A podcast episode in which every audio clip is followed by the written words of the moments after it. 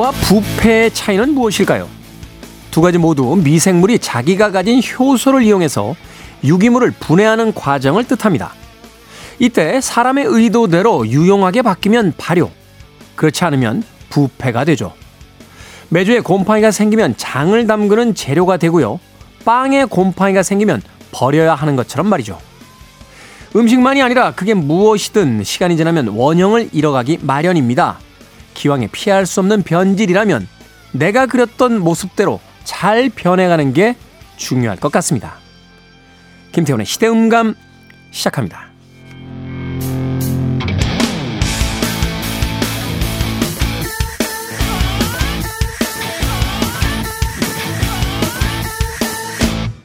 그래도 주말은 온다. 시대를 읽는 음악 감상의 시대음감 김태훈입니다.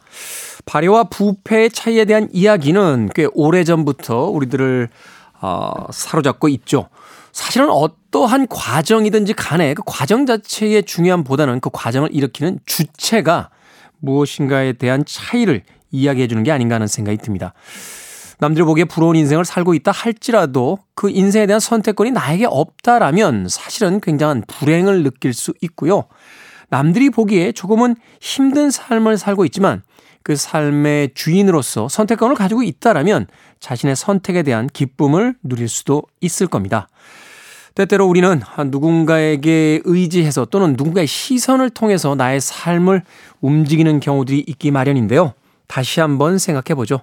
나의 삶, 나의 인생에 있어서 과연 그 주체성, 그 주도권은 누가 가지고 있는지 말입니다.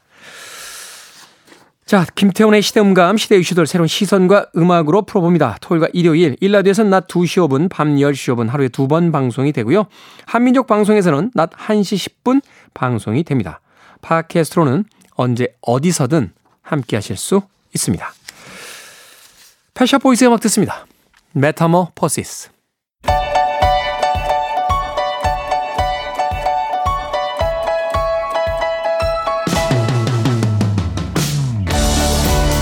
우리 시대의 좋은 뉴스와 나쁜 뉴스, 뉴스 good and bad KBS 문화복지부 정세배 기자 나오셨습니다. 안녕하세요. 네, 안녕하세요.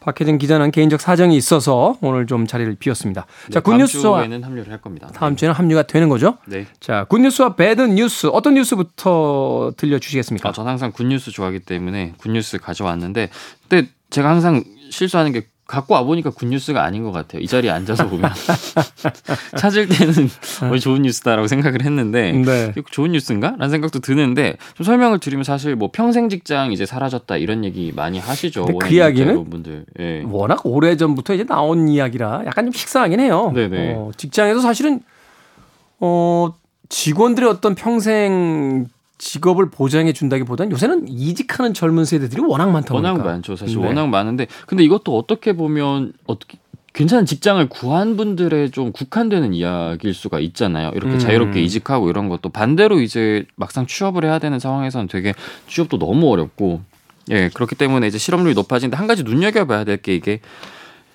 일을 하고 싶은데 예, 구직을 네. 포기한 건 아닌데 쉬고 있는 청년들이 있습니다. 예. 쉬는 청년. 예, 쉬는 청년이지 말 그대로 쉬었음 청년이라고 하는데 이 친구들이 노동 시장에 이제 복귀할 수 있도록 정부가 지원을 하겠다고 합니다. 이게 어떤 방식으로 이제 지원이 되는 거죠? 예를 들어서 이런 거예요. 예를 들어서 취업을 안 하는 것도 아니고 이제 뭐 실업자도 아니고 근데 이제 비경제 활동 인구에 속하는데 그렇다고 뭐 지금 질병을 앓고 있어서 당장 일을 하기 어려운 것도 아니고 쉽게 말해서 일할 의지가 지금 당장 없는 친구들이잖아요. 네. 그럼 이, 분들을 이제 취업 전에 어떻게 보면 다시 이제 취업 시장으로 끌어들이는 게 중요한데 이것도 포인트가 잠깐 쉬는 분들이 있어요. 예를 들어서 일을 하다가 잠깐 다른 일을 찾기 전에 실제로 이제 휴식을 위해 쉬는 분들이 있고 이 휴식 기간이 길어지는 바람에 어떻게 보면 장기적으로 좀 다시 일할 기반을 마련하기가 좀 어려운 분들도 있어요. 그렇기 네. 때문에 접근을 조금 달리 해야 되는데 일단은 뭐 적성에 맞는 일자리를 못 찾아서 일단 잠깐 쉬고 있는 경우를 위해서 뭐 이제 일자리를 찾을 수 있도록 서비스를 연계하겠다는 게 결국 핵심인데 총괄적으로는 한 1조 원 정도 예상을 쓰겠다고 지금 정부가 밝혔거든요. 음. 예를 들어서 뭐 재학이나 또는 재직 구직 중 이제 뭐 단계별로 이제 또 직업을 구하거나 이런 경우에 맞춤형 지원 정책을 제공해서 가장 핵심은 노동 시장에서 이탈하는 기간을 최소화하겠다는 거예요. 그렇죠. 사실은 이제 젊은 세대들이 이제 노동 시장에서 이제 이탈하는 기간이 네. 길어지면 길어질수록 실업수당에 대한 어떤 그 그렇죠. 저 소비도 많아지고 재취업이 어려울 수 있어요. 그리고 생산성도 확실히 떨어지게 될 거고. 그런 경우가 대부분 본인이 의도적으로 그렇게 이제 장기적으로 하는 경우는 많지 않은데 어떻게 보면 쉬었은 기간이 이제 자연스럽게 길어지다 보니까 어떻게 보면 장기적으로 이제 구직이 어려운 그런 상황에 놓이는 경우도 있거든요. 원하는 뭐 일자리가 없고 또 적성이라든지 또는 이 임금에 대한 부분들이 네. 이제 맞지 않을 때 이제 그런 현상들이 벌어지게 되는 건데 이제 그 기간을 최대한 단축시키기 위해서 이제 네네. 예산을 투여하겠다 이런 이야기가 되는 맞습니다. 거죠. 그렇기 때문에 뭐 고교생부터 대학생까지 이제 맞춤형으로 이제 고용할 수 있는 그런 파트를 좀 마련을 하고 예를 네. 들어서 뭐 민간 기관이나 뭐 정부나 공공기관 포함해서 아무튼 일할 기회를 좀 늘려서 어떤 식으로든 다시 이제 일자리에 발을 들일 수 있도록 하겠다. 이 부분에 좀 초점을 뒀다고 생각하시면 될 것 같고 또 취업을 이런 식으로 한 청년에게도 좀 지원을 할 수 있도록 하겠다고 해요. 초기 직장 적응을 도울 수 있게 그래야 어떻게 보면 그 직장에 정착을 할 가능성이 높아지잖아요. 이런 부분도 좀 서비스를 지원하기로 하고 또 요즘 이제 아무래도 취업하시는 분들이 가장 중요시하는 게 워라벨 그렇죠. 아니겠습니까? 예. 사실 이제 일도 중요합니다만 그 네. 일을 통해서 이제 자신의 그 일상을 이제 그렇습니다. 디자인하는 거잖아요. 이제 직장을 그만두게 된 상당수의 이유 중에 하나가 바로 이 워라벨 부분에서 이제 만족스럽지 않기 때문인데 이런 부분에서 어떻게 보면 좀 인프라를 지원할 수 있고 사업장 입장에서 사실 어떤 유인이 있어야 이거를 지원할 수 있잖아요. 그러니까 쉽게 말해서 이 혜택은 사업장에 인당 금액을 지원하는 방식으로 하겠다고 하고 이 니트족이라는 말씀을 혹시 들어보셨는지 모르겠는데 예. 쉽게 말해서 학업도 안 하고 그러니까 에듀케이션도 안 하고 일도 안 하고 구직도 안 하는 이런 이제 무직자를 뜻하는 게 이제 니트족이라고 해요. 이분들이 가장 문제인 게 이제 구직 의욕이 안 생길 수 있는데 이게 그렇게 장기 실업 상태로 놓일 수가 있잖아요. 그 이분들 같은 경우에는 특히 또 요새 얘기가 많이 나오는 게 어떻게 보면 이제 은둔 청년이라고 주변 이제 친구나 뭐 지인들이나 이런 분들이랑 교류도 좀 적은 이게 사실은 그 고령화가 이제 본격화되기 시작한 일본에서 몇 년 전부터 이제 겪었던 일들인데 그렇죠. 네. 이걸 사실은 10여 년 전부터 경고를 했었거든요. 근데 이게 문제가 생긴 뒤에 이제 에, 사실은 이제 대책을 마련하고 있다는 게 좀 아쉬움이 들긴 합니다만 네. 지금이라도 사실은 이 대책이 있어야겠죠. 네네. 어, 그 사회적으로 봤을 때 귀중한 어떤 그 그럼요. 생산 자원들인데. 네. 그래서 이분들 같은 경우에는 어떻게 보면 이제 은둔 청년들 같은 경우 이제 자기 돌봄비부터 어떻게 일상 돌봄 서비스를 할 수 있는 요런 것들부터 이제 지원을 하겠다는 거예요. 그런 게 갖춰져야 이분들이 이제 구직 활동에 나오고 말씀하신 것처럼 최종적으로 이제 경제 활동으로 유입이 될 수가 있겠죠. 뭐 이런 지원까지 포함해서 뭐 이제 전담 인력도 마련하고 쉽게 말해서 뭐 지원 기간도 공식적으로 별도의 지원 기간을 마련하겠다고 해요. 이렇게 해가지고 지금 이렇게 지금 구직을 하지 못하는 또는 쉬, 쉬고 있는 상태에 있는 청년들을 최대한 이제 경제 활동 인구에 편입시키겠다는 게 이번 정부 계획입니다. 가장 중요한 건 이제 의욕을 다시 북돋아주는 게 그렇죠. 아닌가 하는 생각이 들어요. 어, 눈앞에 이제 현실하고 자신들이 꿈꾸는 미래하고 이제 그 간극이 너무 크게 음. 벌어지다 보니까 사실은 자포자기한 듯한 그런 어떤 젊은 세대들의 문화 같은 게 네. 이걸 문화라고 보면 안 되겠습니다만 그런 어떤 경향들이 이제 등장하고 있는 것 같은데 제가 생각에 가장 근본적인 문제 만약에 취업이 쉽다면 이렇게 뭐 이런 적성이나 워라벨이 맞지 않아도 그만두고 다시 금방금방 구할 수 있는데 취업 자체가 워낙 어려운 상황에서 사실 이런 부분이 안 맞다 보니까 결국 원치 않게 쉬는 상태에 놓이는 게 아닌가 그런 생각을 해요. 예. 중소기업들이라든지 또는 여러 어떤 그 노동력을 필요로 하는 공간에서는 음, 사람이 없다. 네. 젊은 세대들이 이제 취업을 하질 않는다. 뭐 이런 하소연도 합니다만 이제 한번 냉정하게 볼 필요가 있는 거죠. 그들이 원하는 어떤 양질의 일자리가 과연 우리 사회에서 얼마나 보장이 되고 있느냐. 무조건적으로 어떤 취직만 해라라고 이야기하기 이전에 원하는 삶과 현재의 간극이 크면 클수록 사실 이제 무기력함에 빠지기 마련인데 그거를 이제 사회가 좀 해결해 줘야 되는 게 아닌가 하는 생각이 듭니다. 그런 말씀하신 그런 일자리의 수준을 높이기 위한 어떤 직접적인 지원이 이루어지는 것도 한 가지 방법일 것 같아요. 음, 네. 자, 이번 주에 굿뉴스 소개를 해 주셨고요. 배드뉴스 어떤 뉴스입니까? 배드뉴스도 사실 의도한 건 아닌데 취업 관련한 소식을 가져왔어요. 그래서 아무튼 이렇게 어렵게 이제 취업 전선에 뛰어 들어가지고 채용 절차를 진행하던 중에 채용이 중단되는 좀 황당한 사례를 갖고 왔는데 채용이 진행되던 중에 그렇습니다. 면접을. 다 본 상태인데 채용이 중단이 됐어요. 이게 사실은 좀 심각한 문제인 게 그 여러 기업에다 이렇게 취업하기 위해서 그렇죠. 응시했다가 한 곳에 내는 경우는 거의 없죠, 사실. 어, 네. 이 회사를 선택하고서 이 회사를 왔는데 지금 채용이 진행이 되다가 중단이 다른 곳에 채용을 포기할 수 있잖아요. 준비를 소홀히 할 수밖에 없고. 개인에게는 굉장히 심각한 문제죠. 그렇죠. 네. 사실 이게 취업 기회가 자주 오는 것도 아니고 어떻게 보면 특정 시기에 오는데 1년 중에. 음. 그래서 이게 저희 KBS로 제보가 들어온 내용인데 이분이 이제 취업 준비생인데 최근 한 유통업체 대졸 신입사원 공채에 지원을 하셨대요. 그리고 2차 전형까지 마치고 네. 이제 면접만 앞두고 있던 상태인데 회사에서 채용 자체가 전면 취소됐다 이런 메일을 받았대요. 아니 무슨 회사에서 채용 채용을 이렇게 근데 진행하다 갑자기 중단할 만한 그런 긴급한 사유가 뭘까 했더니 이유는 이제 경영 이슈다 이렇게만 이제 설명이 됐는데 이 회사가 어디냐면 메가마트라는 곳입니다. 이게 들어보셨을지 모르겠는데 이게 주로 영남 지역에서 되게 좀 사업을 크게 하는 그런 마트예요. 음. 그래서 상당수 점포가 이제 어디 있냐면 부산이나 이제 경남 지역에 좀 몰려 있고 부산이나 경남 지역 예, 이게 뭐 매출이 한 해 그래도 한 5천억 원 안팎된 어느 정도 규모가 있는 마트입니다. 직원도 한 1,000명 있어요. 그리고 생긴 지도 한 40년 넘었어요. 중견기업이거든요. 어디냐면 이게 농심그룹 계열사예요. 예. 농심 계열의 예, 농심 계열사의 이제 마트인데 음. 그래서 이제 공고가 정상적으로 났고 10월 달에 서류 전형 마치고 이제 2차 전형 다 끝나서 결국 이제 2차 전형에서는 또 이제 어떤 과제가 있었대요. 그러니까 향후 이제 뭐 마트의 생존 전략 같은 것들을 이제 한번 작성을 해봐라, 제출을 해봐라. 남의 아이디어 다 가져간 거 아닙니까? 그래서 이것까지 이제 그렇게 볼 수도 있는 거죠. 예. 이거를 분석을 해서 이제 과제까지 제출을 하고 이제 결국 이제 면접만 보면 되는 상황이었는데 채용 취소 통보가 나온 거예요. 한 달 만에 이 과정이 한 달 정도 걸렸는데 그 사이 에 이렇게 이루어졌고 이 원인이 뭐냐 아까 경영상의 이유라고 말씀드렸는데 가장 큰 매출을 차지하는 점포가 있대요. 매출의 한 5분의 1 가량 한 20%죠. 차지하는 부산에 있는 한 점포가 내년 5월이면 폐점을 한대요. 그렇기 때문에 회사 입장에서는 돈줄이 막히기 때문에 지금 정상적인 채용을 할 수가 없고 이게 한 달 걸렸다며요. 그렇죠. 한 달 무슨 기업이 한 달 후에 벌어질 일도 생각을 안 하고 과정을 진행을 그 합니까? 부분을 말씀드리고 싶은 게 저희 회사도 마찬가지지만 채용은 사실 연간 계획이거든요. 연간 계획이고 네. 이제 그 시점에 이제 이르러서 향후 최소한 1년 이상을 네. 보잖아요. 최소한 연간 계획이요. 최소. 보통은 이제 장기적인 채용 계획을 세우는 게 일반적인 회사고 그 안에서도 이제 연 단위로 계획을 세우는 게 맞는데 필요한 인력이 몇 명이고 몇 명은 자동으로 이제 퇴사하는 분들도 있을 것이고 퇴직하는 분들도 있을 것이고 그럼 이제 인력 수요가 나오잖아요. 이게 당연히 연간 경영 계획의 보통은 주요 사항으로 반영이 되죠. 네. 부산 남천점에 있는 메가마트 이거 폐점한다고 했잖아요. 네네. 이게 갑작스럽게 결정이 된 겁니다. 아, 근데 이게 오래 전부터 또 예정이 돼 있긴 했어요. 예. 마트 입장에서 예정이 돼 있기 때문에 사실 그럼? 말씀하시면 신규 채용 계획 세울 때부터 이거 반영할 수 있었죠. 그럼 앞뒤가 안 맞는 네. 이야기 그런 변수죠. 예. 네. 네. 근데 어쨌든 변수는 변한 게 없는데 어쨌든 채용은 하겠다고 했다가 한달 만에 이걸 취소해버리면 네 어떻게 보면 이게 뭐 고의가 아니었다고 하더라도 무능은 지적을 받을 수밖에 없죠. 최소한. 이분들 뺏긴 시간이라든지 혹은 저 어, 지금까지요. 또 네. 들어간 어떤 경비라든지 그렇죠. 뭐 이런 것들은 어떻게 됩니까? 그 저희한테 제보 주신 분은 이분 한 분이지만 사실 전형을 이분 혼자 하시는 건 아니잖아요. 다른 피해자도 최소 수십 명 정도는 있을 거란 말이에요. 근데 이분도 가장 억울해 하는 게 딴 거보다 다른 회사 면접을 준비하면서 이걸 하다 보니까 그만큼 집중할 시간을 뺏긴 거죠. 다른 회사에 더 집중할 수 있었는데.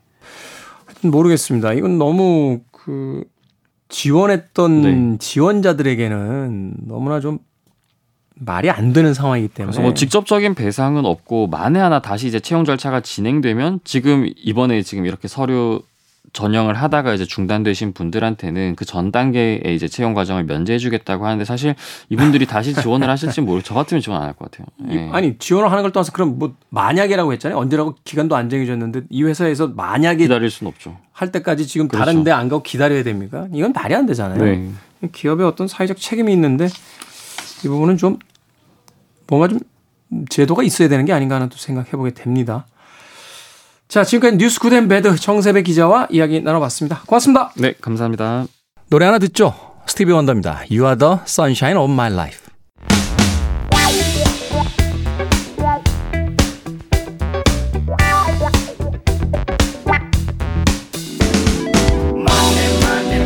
(10억) 입금돼 (10년) 전으로 돌아가기 당신의 선택은 한 사이트에서 이런 투표가 진행이 됐는데요. 10억을 줘도 10년 전으로 안 갑니다. 내가 얼마나 열심히 살았는데 10년 전으로 가서 후회 중인 선택들을 다시 할래요. 옆에 어린 친구는 고민할 것도 없이 10억을 선택하던데 부럽습니다. 선택도 이유도 제각각이었습니다. 10년 전으로 가는 것도 10억 입금도 불가능하지만요. 경제 감각만 잘 다듬는다면 앞으로 10년 후 10억이 생기지 말란 법 없겠죠. 우리 시대의 경제 이야기 돈의 감각. 더 퍼블릭 자산운용의 김현준 대표님 나오셨습니다. 안녕하세요. 네, 안녕하세요. 대표님은 10억 입금을 지금 당장 받을 수 있다와 10년 전으로 돌아가기. 선택은 어느 쪽이십니까? 어, 선배님 옆에 어린 친구는 음. 10년 전으로 돌아가는 아. 것을 선택하도록 하겠습니다. 그럼 고등학생 들어가는 거 아닙니까? 전혀 아니고 딱 결혼했을 딱 결혼했어요. 네, 결혼한 해로 돌아가는 아, 겁니다. 그렇군요. 네. 결혼 아, 이거 말이 이상하게 가는데요. 결혼 전인가요, 후인가요? 이게 결혼 직후인데요. 직후. 아, 직후. 직후는 괜찮아요. 네, 직후는 괜찮습니다. 네, 네. 그렇습니다. 네. 저는 투자를 하는 사람이니까 어, 이 교훈들, 이 실수들을 가지고 만약에 기억을 가진 상태로 돌아간다면 아이 뭐 그러면 네 당연히 10년 전으로 돌아가서 조금 더 어, 좋은 선택들을 해보지 않았을까 싶습니다. 저도 사실 그런 상상을 가끔 하거든요. 그러니까 어떤 10년 전, 20년 전으로 돌아본다면 어떨까? 지금의 기억을 가지고 음. 물론 그렇다면 일단 주식부터 사겠죠. 네. 주식부터 살 텐데. 근데 지금의 기억을 가지고 과거로 돌아가면 네. 사실은 젊은 육체 안에 갇힌 중년의 남자인 거잖아요. 그렇죠. 그렇죠.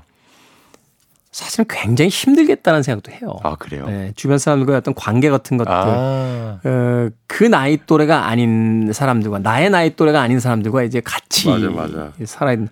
저는 10억 입금 받겠다라고 아, 어, 생각을 했어요. 그래서 왜? 라고 누가 물어보길래 직장을 이제 그만둔 게 한 20년 됐고요. 네. 어, 결혼한 지는 10년도 훌쩍 넘었고 그러니까 10년 전으로 돌아가 봐야 뭐 변화 변할 게 별로 없어요. 변할 게 별로 없어요. 지금 너무 젊게 사시기 때문에 네? 네. 10년 전에 대한 미련이 없으신 느낌인 거고. 저는 지금이 제일 좋아요. 그러니까 10년 전에 너무 힘들었어요. 그래서 그때 뭐 한참 일 많이 하던 시절이라 네. 아, 그냥 아, 별로 돌아가고 싶지 않아 하는데 음. 누가 주머니에 10억을 확 넣어주면 아. 어우 고맙죠. 그러네요. 자, 우리 시대 경제 이야기 돈의 감각 김현주 대표의 믿고 듣는 투자 팁 먼저 만나보도록 하겠습니다. 자, 오늘 어떤 투자 팁 어, 저에게 알려주시겠습니까? 어, 주식 투자로 세계에서 가장 많은 돈을 벌었다고 알려진 버크셔 해서웨이의 워런 버핏 회장을 네. 다 아실 겁니다. 이름은 한 번씩 들어보셨을 거고요. 이분은 뭐 주식계에서는 거의 뭐저 종교 아닙니까? 그렇죠. 워런 버핏은. 그래서 그 종교 같은 얘기들을 약간 꼬아서 한번 오늘은 보려고 하고요. 워런 버핏은 일반 투자자들한테 그렇게 얘기합니다. 경쟁력이 우수한 훌륭한 기업을 적당한 가격에 산 다음에 음. 그냥 오래만 보유하면은 반드시 주식 투자로 성공할 수 있다라고 얘기를 하거든요.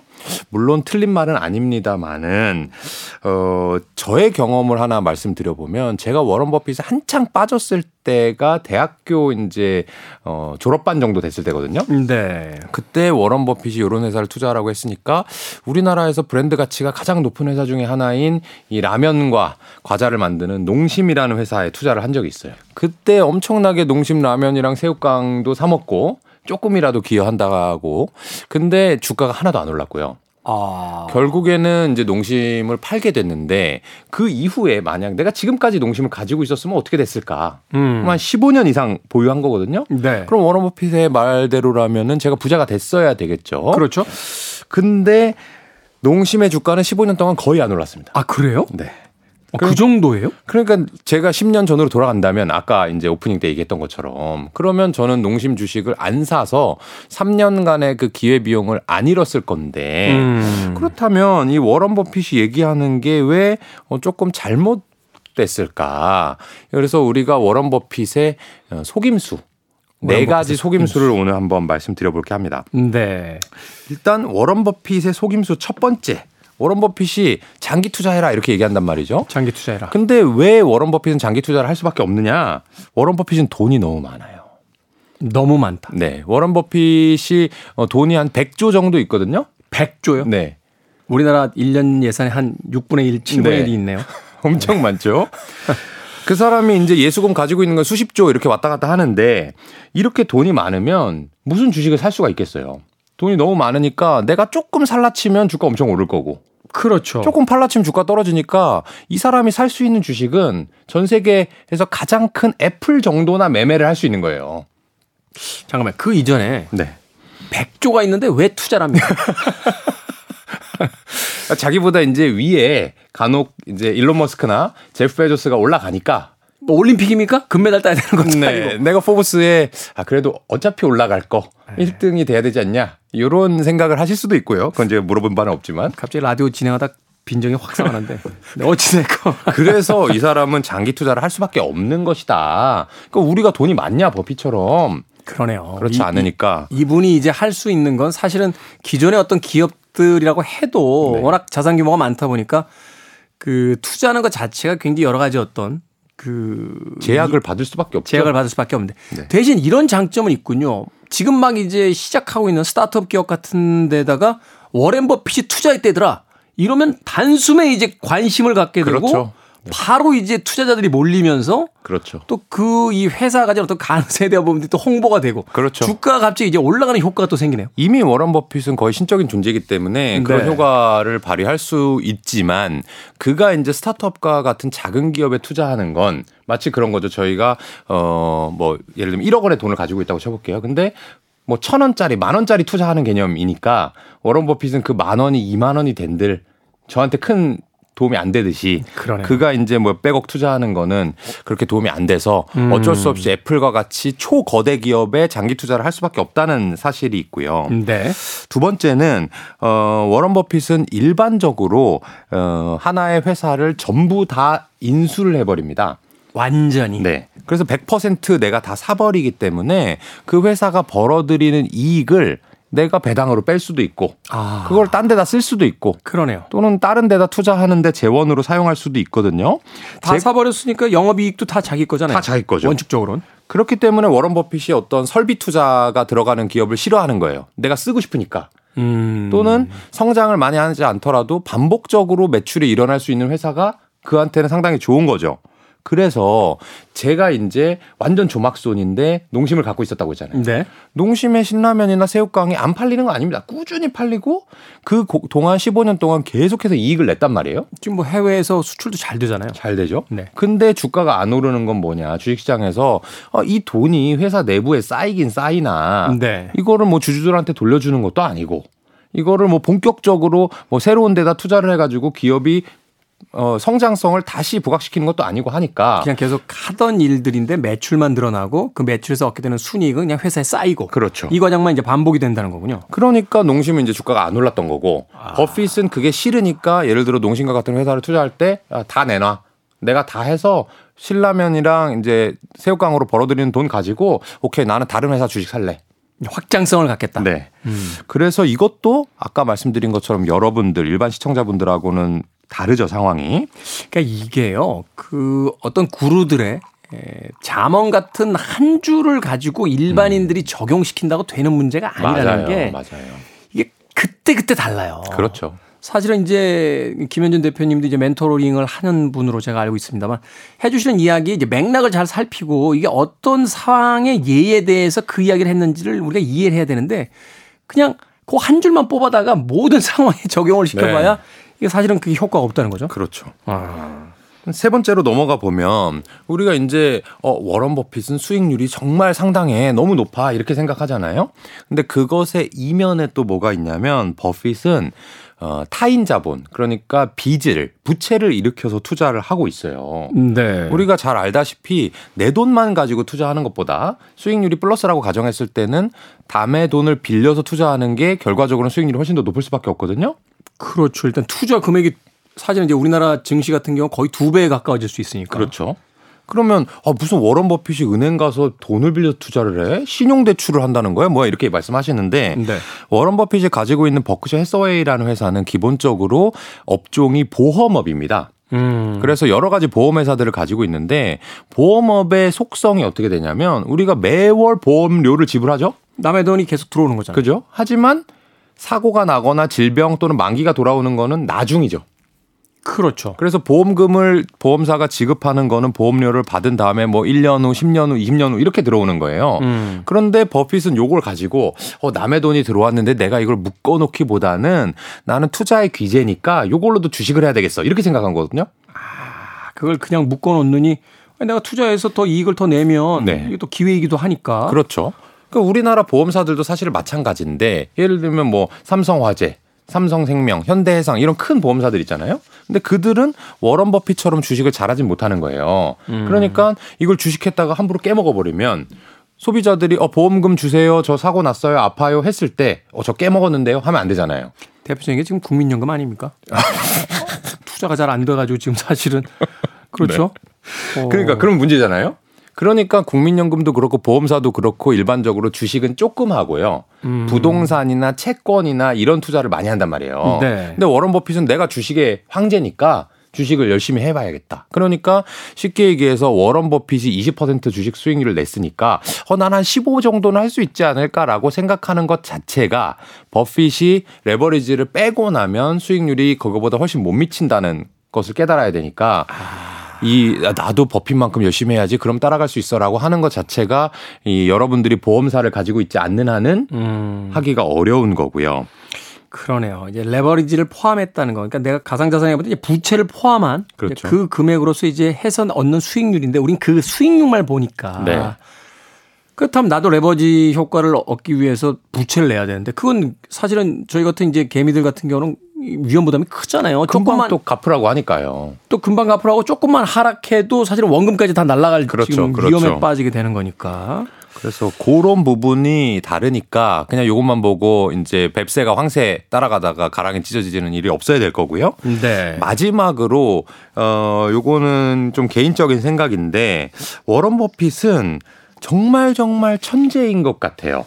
천재다. 그래서 어 우리가 이 워런 버핏이 하는 얘기 또는 밖으로 알려진 투자의 내용들만 가지고 어 나도 이렇게 비슷하게 따라하면 부자가 될 수 있겠지라고 하는 게 음. 애초에 어불성설이 아닌가 싶은데 그거 이제 사례를 하나를 말씀드려 보면 이 워런 버핏이라는 사람이 2010년도에 철도 회사에 투자한 적이 있어요. 철도 회사. 철도 회사는 사실 되게 구경제잖아요. 그렇게 생각을 하니까 맨날 독점 기업 독점 기업 하더니 뭐 자율주행차도 아니고 초음속 비행기도 아니고 철도에 투자한다? 우주 항공도 아니고 어, 그렇게 그런- 그런 생각을 어떤- 했는데 시간이 지나고 보니까 어떤 일이 일어났냐면 시진핑 정부하고 트럼프 정부하고 엄청나게 싸우기 시작했잖아요. 네. 그러니까 미국의 기업들이 외국에 나가 있던 공장들을 reshoring이라고 해서 미국 본토로 가져온 거예요. 트럼프 정권 시절에 가장 많이 한 게 가장 주력한 게 그거잖아요. 그렇죠. 세금 혜- 혜택 줄 테니까 가져와 공장 가져와 이렇게 그렇죠. 된 거잖아요. 어. 그렇게 가져왔어요? 그럼 가져오면 내륙 운송이 활발해져야 되잖아요. 근데 내륙 운송 중에 가장 쉽고 빠른 게 철도였던 거예요. 대규모의 물량은 이제 철도 그리고 또 미국 사회의 어떤 trucker들 뭐 그렇죠. 이런, 이런 것들인데 그러고 나니까 10년 후에 이 철도 회사의 수익성이 어마어마하게 좋아졌거든요. 이걸 봤단 말이에요. 그러니까 그렇게 해석할 수밖에 없는 거예요, 저희는. 그러니까 10년 후에 아, 이제 신보호무역이 생길 거야. reshoring이 될 거야. 그럼 우리나라에서 가장 잘 될 업종은 철도야라고 아무도 경제 전문가가 다 무시하고 힐난하는 행동들을 했다는 거죠. 이런 걸 보면 음. 우리가 이 사람을 따라간다는 게 가능할까? 근데 이 사람은 그렇게 얘기하잖아요. 아, 그냥 브랜드 가치 있는 식료품 회사 코카콜라 같은 거 평생 갖고 있으면 여러분도 나처럼 부자 될 수 있어. 이렇게 얘기한단 말이에요. 근데 실제로는 그렇지 않은 게, 어, 그러네요. 사실이 아닐까 싶고요. 그러니까 워렌, 네. 워렌 버핏에게 큰 돈을 벌어준 것들은 사실은 이런 기업들이다. 그렇죠. 워런 버핏도 그래서 어 이걸 아예 저희한테 얘기 안 한 건 아닙니다. 거짓말쟁이는 아닌 게 이 사람이 곳곳에 이제 인터뷰를 할 때 뭐라고 얘기를 했냐면은 아 나는 어돈 없는 시절 100만 음. 달러밖에 없는 돈 없는 시절로 돌아가면 나는 지금처럼은 절대 투자하지 않을 것이다라고 했거든요. 일단 100만 달러라는 돈이 되게 많은 돈이죠. 지금 한 13억 정도 되겠죠. 어, 어. 그러니까 그렇게 가난해지면 네. 나는 지금처럼 이렇게 장기 투자, 뭐 전체 인수 이렇게 안 하고 이것도 사고 저것도 사고 성장주도 사고 다 할 거야. 라고 얘기를 했거든요. 그런 것들을 어, 살펴본다면 우리가 물론 워런 버핏한테 배워야 될 게 많지만 어, 아까 선배님께서 처음 말씀하신 것처럼 교조적으로 받아들여 가지고 네. 아 그냥 이렇게 하면 나도 부자 되겠지라고 했다면 어 10년 전에 김현준처럼 예, 쓴맛을 볼 수도 있다는 점을 말씀드리고 싶었습니다. 좋아하는 분 중에 그 나이가 이제 거의 60 다 되셨는데 그 참 위인전 많이 읽으세요. 음. 우리 어리, 저희 어릴 때 이제 위인전 읽는 게 하나의 문화였거든요. 그렇죠. 부모님이 꼭 읽으라고. 네. 간디 뭐 하여튼 뭐 슈바이처 박사 이런 위인 네, 그렇죠. 그렇게 읽으라고 해놓고 아이들이 슈바이처 박사나 간디처럼 되려고 하면 절대 못하겠어. 절대 거 하지 그렇죠. 어, 그렇죠. 피부과 의사 해야죠. 그러니까 절대 못하게 했는데 어찌 됐건 이분이 평생 동안 이렇게 최근에도 뭐 스티브 잡스부터 시작해서 수많은 일론 머스크의 이제 위인전, 이제 전기, 음. 그렇죠. 평전 이런 것들 을 읽으시는데 계속 그런 것만 읽고 계신 거예요. 음. 그러니까 이제 문제가 뭐냐면 남이 쓴 방법을 그냥 그냥 그대로 한다라고 해도 네. 공부해서 한다라고 해도 그렇게 되지는 않는다는. 전 세계에서 스티브 잡스 자서전 본 사람이 얼마나 많겠어요. 근데 스티브 잡스 이후로 스티브 잡스처럼 된 사람이 누가 있냔 말이에요, 과연. 근데 그분은 읽고만 계신 건가요? 읽기만 하시는 것 같아요, 계속. 그러니까 여기서 가장 중요한 건 워렌 버핏과 우리는 다르다. 네. 여기서 출발을 해야 되고. 그렇죠. 그리고 워렌 버핏의 방법을 통해서 우리의 현재라면 어떻게 고민할까? 이거를 이제 생각해서 해야 되는데 사실은 이제 게으른 투자자들의 입장에서는 종목 하나 찔러 주세요. 네. 비법 하나 알려주세요. 뭐 이런 어떤 그렇죠. 아주 나태한 방식으로서의 투자의 방식은 네. 사실은 성공하기가 쉽지가 않다. 네. 김현준 대표님께서는 이제 과거에 본인이 이제 워렌 버핏의 몇 가지 잠언들을 통해서 투자를 했다 낭패를 보신 이야기를 하셨습니다만 저는 현재도 낭패를 낭패를 보고 있습니다. 지난번에 김현준 대표님 사적인 자리에서 만나서 제가 거의 눈물을 쏟으면서 네. 아, 그래서 저는 뭐 사실 올해는 몇 달 전부터 이미 다 그 정말 얼마 안 됩니다만 아, 주식에 나가 있던 돈들 다 걷어들이고 네. 예, 올한 해는 그냥 평화롭게 보내자 이렇게 생각을 아. 했는데 그게 기깔나는 결정이었어요. 그게 여름이었잖아요. 여름이었는데 네. 가을 겨울에 이 증시 요동치는 걸 보면서 네. 아 내가 신의 한 수였구나 그러니까요. 생각을 아, 참. 예, 다시 하게 됐습니다. 자 아, 워렌 버핏의 네 가지 속임수라는 음, 제목을 가지고 투자 팁에 대한 이야기 해주셨고요. 자 이번에는 경제 이슈 만나볼 시간입니다. 어떤 이슈 오늘 소개해 주시겠습니까? 어, 저는 여기 가본 적이 한 번도 없는데요. 혹시 창신동의 문구 완구 거리라고 들어보셨나요? 이야기는 들어봤는데 저도 아이 아마 그 김현준 대표도 아이가 없기 때문인데 네. 저도 아이가 없어서 그런지 몰라도 그냥 뉴스에서만 읽고 말았지 가본 적은 없어요. 아, 그렇군요. 네. 그 우리 이제 아마 이게 중구일 것 같은데 음. 서울 이제 중심부의 창신동이라는 곳에 문구 안구 거리가 있대요. 네. 근데 거기가 최근에 이 중국인들의 한국 관광객이 활성화되면서 상당히 부활하고 있다는 기사를 가져왔습니다. 네. 그 우리나라는 지금 뭐 저출산 위기가 전 세계적으로 가장 심각하다라는 얘기 있잖아요. 네. 그러니까 뭐 문구 안구 거리를 가려는 사람도 사실 없는 거죠.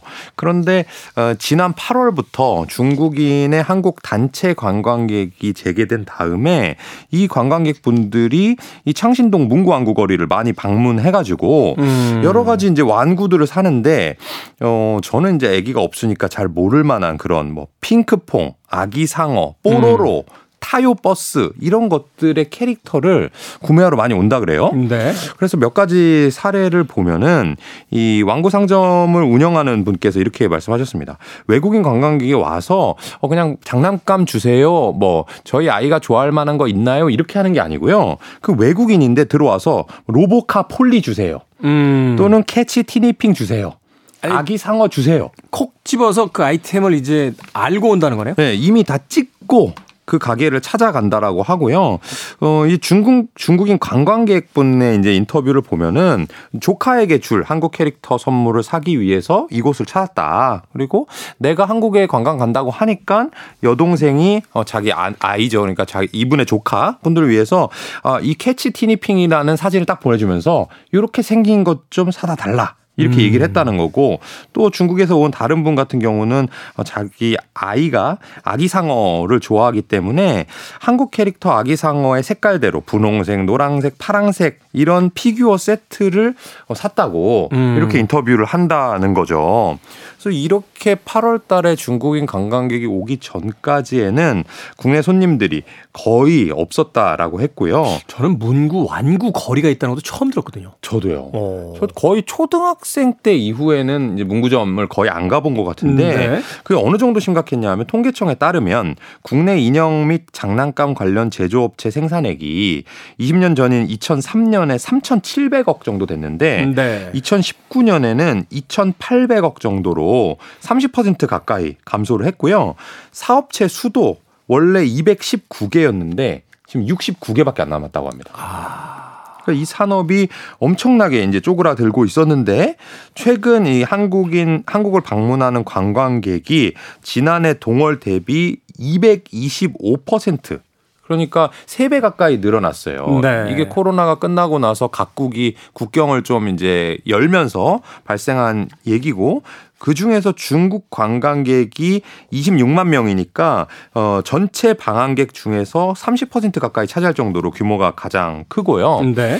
이 부분에서 어떤 것을 주목해야 되냐? 제가 뭐 어떤 특정 캐릭터가 좋다라든지 완구 문구 업체가 잘 된다라고 하는 것들도 뭐 알아볼 수 있겠지만 좀 한 단계 나아가 보면 우리가 코로나 전에 외국인 관광객은 소비를 어디서 했냐 보면은 전체 지출 금액의 절반 우리나라 와서 쓰는 돈이 예를 들면 100만 원이다라고 하면 50만 원이 다 면세점에서 쏟답니다. 면세점에서. 네. 아. 뭐 신라 면세점, 롯데 면세점 이런 데서 돈을 쓰는 거죠. 음. 그런데 그렇죠. 그럴 어. 때에는 그들이 이제 한국에 여행을 처음 왔는데 아, 이 브랜드가 여기 있구나. 이게 저렴하구나. 이런 식으로 해서 구매를 했던 거예요. 근데 지금 이제 3, 4년 이상 지났으니까 쉽게 말하면 중국에도 있을 브랜드는 다 들어갔을 거란 말이죠. 그렇죠. 사실 뭐 화장품이라든지 뭐 한국 기업에서 이제 중국에 진출했던 음, 몇몇 기업들 이제는 뭐 본격화돼서 네. 매장들 거의 다 주요 도시에 있더라고 하더라고요. 그러니까 우리나라에 와서 굳이 내가 이거 뭐 무거운 거 또는 뭐 큰 거, 부피 큰 거 이걸 살 필요가 없고 어 한국에서만 구매할 수 있는 게 뭘까를 그들이 생각하는 거예요. 네. 그리고 예전에는 그 단체 관광객이라고 해 가지고 버스 타고 와 가지고 면세점 내렸으니까 몇 시간 쇼핑하세요. 이런 분위기였잖아요. 사실은 그게요. 우리나라도 몇 년 전에는 주로 그런 관광이었는데 그렇죠. 단체 관광. 최근에 이제 젊은 세대들의 주요 관광 어떤 패턴을 보면 면세점 관광이 아니고 이제 그 지역에 가서 정말 자기들 취향대로 이제 찾아가면서 그렇죠. 그런 어떤 소비들이 이루어지잖아요. 네. 그러니까 그런 단계를 지금 밟고 있는 거네요. 중국 관광객들이. 그렇죠. 어. 그래서 옛날에는 이제 중국 관광객을 보고 유커 유커 했었는데 이걸 이제 여행할 때 류자를 쓰는 거거든요. 네. 근데 이제 지금은 싼커라고 해가지고 이 분산됐다 할 때 이제 싼인데 이 네. 사람들이 어, 개별 관광을 하기 시작하면서 특정 어떤 대형 뭐 쇼핑몰에서 구매를 하는 것보다는 어 나는 왕구가 필요해. 어, 나는 화장품이 음. 필요한데 이건 아직 우리나라에 안 들어와 있어 라고 하는 것을 구매하기 시작했고 또는 그것을 이미 스마트폰으로 다 검색을 해와가지고 네. 아, 요거를 딱 사러 올 거야 라는 생각을 가지니까 어떻게 보면 옛날에 말씀하신 대로 우리나라를 비롯한 선진국들이 다 겪어왔던 그 변화를 중국 관광객이 바 바꿔 나가고 있다 그들도. 네. 그래서 우리가 외국인 관광객이 우리나라에 온다라고 해서 그냥 마냥 좋아할 게 아니라 그들의 이 소비 패턴, 관광 패턴이 바뀐 것에서 조금 주목을 해볼 게 있지 않을까 이런 생각을 해봅니다. 사실은 지금 굉장히 중요한 팁을 주신 것 같아요. 그 제가요, 어, 꽤 오래 전이죠. 한 15년 전도 더 된 것 같아요. 그 중국에 여행을 갔을 때 보니까 이 어, 화장품을 일종의 방문 판매 형식으로서 어, 여성분들이 가지고 다니시면서 이렇게 음. 파는 음. 경우들이 종종 눈에 띄더라고요. 네. 근데 생각해 보면 저희도 꽤 오래전 과거에 그러니까 한 3, 40년 전에 3, 40년이 더 됐나요? 있었죠. 어, 네, 그런 어떤 판매 형태들이 있었거든요. 아모레 아줌마라고 해 가지고. 그때 화장품 있었어요. 아줌마들이 있었어요. 네네. 이 네. 동네마다 다니는 이 화장품 아줌마들이 있었는데 그러니까 그런 방식으로서 이제 물건을 팔던 시절이 있었고. 그러니까 사실은 이제 사회의 어떤 발전 단계에 따라서 이제 그 가는 패턴들이 그 비슷한 경우들이 네, 많잖아요. 네, 맞아요. 그렇게 본다라면 사실은 이제 우리나라가 지금 어떤 단계에 와 있는지를 좀 이해를 하고 그리고 그 지금 경제 발전 물론 이제 총액에 있어서는 뭐 우리보다 엄청나게 큽니다만 개개인의 어떤 그 이제 소비 패턴에 이제 본다라면 이제 중국 관광객들의 어떤 소비 패턴 또 뭐 일본 관광객들의 소비 패턴 이걸 좀 분석해 봐서 네. 우리의 옛 모습 혹은 그런 것들과 비교해 보면 거기서 실마리가 좀 나오지 않을까 네, 그렇죠. 하는 생각이 드는군요. 사실은 그럼 지금 우리나라에서 뭐가 유행하고 있죠? 탕후루. 탕후루가 유행하고 있으니까 중국에 가서 탕후루를 팔아? 그건 아닌 것 같은데. 자. 결국은 어떤 하나의 공식보다도 그 공식을 통해서 이제 현실적인 이제 분석을 해봐야 되는데 네. 중국 관광객들이 이런 변화된 모습들을 보면 음 아마도 우리가 어디에 이제 투자를 해야 될지에 대한 어떤 투자 팁을 알수 있는 그런 대목이 아닌가 하는 생각이 듭니다. 아, 참고 삼아서 저 자료를 좀 뽑아봤는데 중국 관광객이 26만 4천 명으로 9월까지의 방한객 중에 가장 많고요. 네. 일본이 25만 명, 미국이 9만 7천 명, 대만이 9만 2천 명, 베트남이 3만 7천 명 순으로 방한객이 많았다라고 합니다. 자, 이 방한객이 많았다는 나라들을 중심으로 해서 우리나라와의 어떤 비교를 좀 고민해 보시면 네. 어떤 상품들 또 어떤 산업에 우리가 시선을 보내야 될지 알 수 있지 않나 하는 생각이 듭니다. 자, 우리 시대 경제 이야기 돈의 감각 더 퍼블릭 자산운용 김현준 대표님과 이야기 나눠봤습니다. 내일 이 시간에도 또 다른 이야기로 저희들과 함께 이 돈의 감각 또 깨우쳐 주시길 부탁드리겠습니다. 고맙습니다. 감사합니다. 저도 끝 인사 드립니다. 아, 음악 듣겠습니다. 오늘 끝곡은 랜디 뉴만이 예, 부른 음악이에요. 토이 스토리에 예, 등장했던 음악이죠. You've Got a Friend 들으면서 작별 인사 드립니다. 지금까지 시대음감의 김태훈이었습니다. 고맙습니다.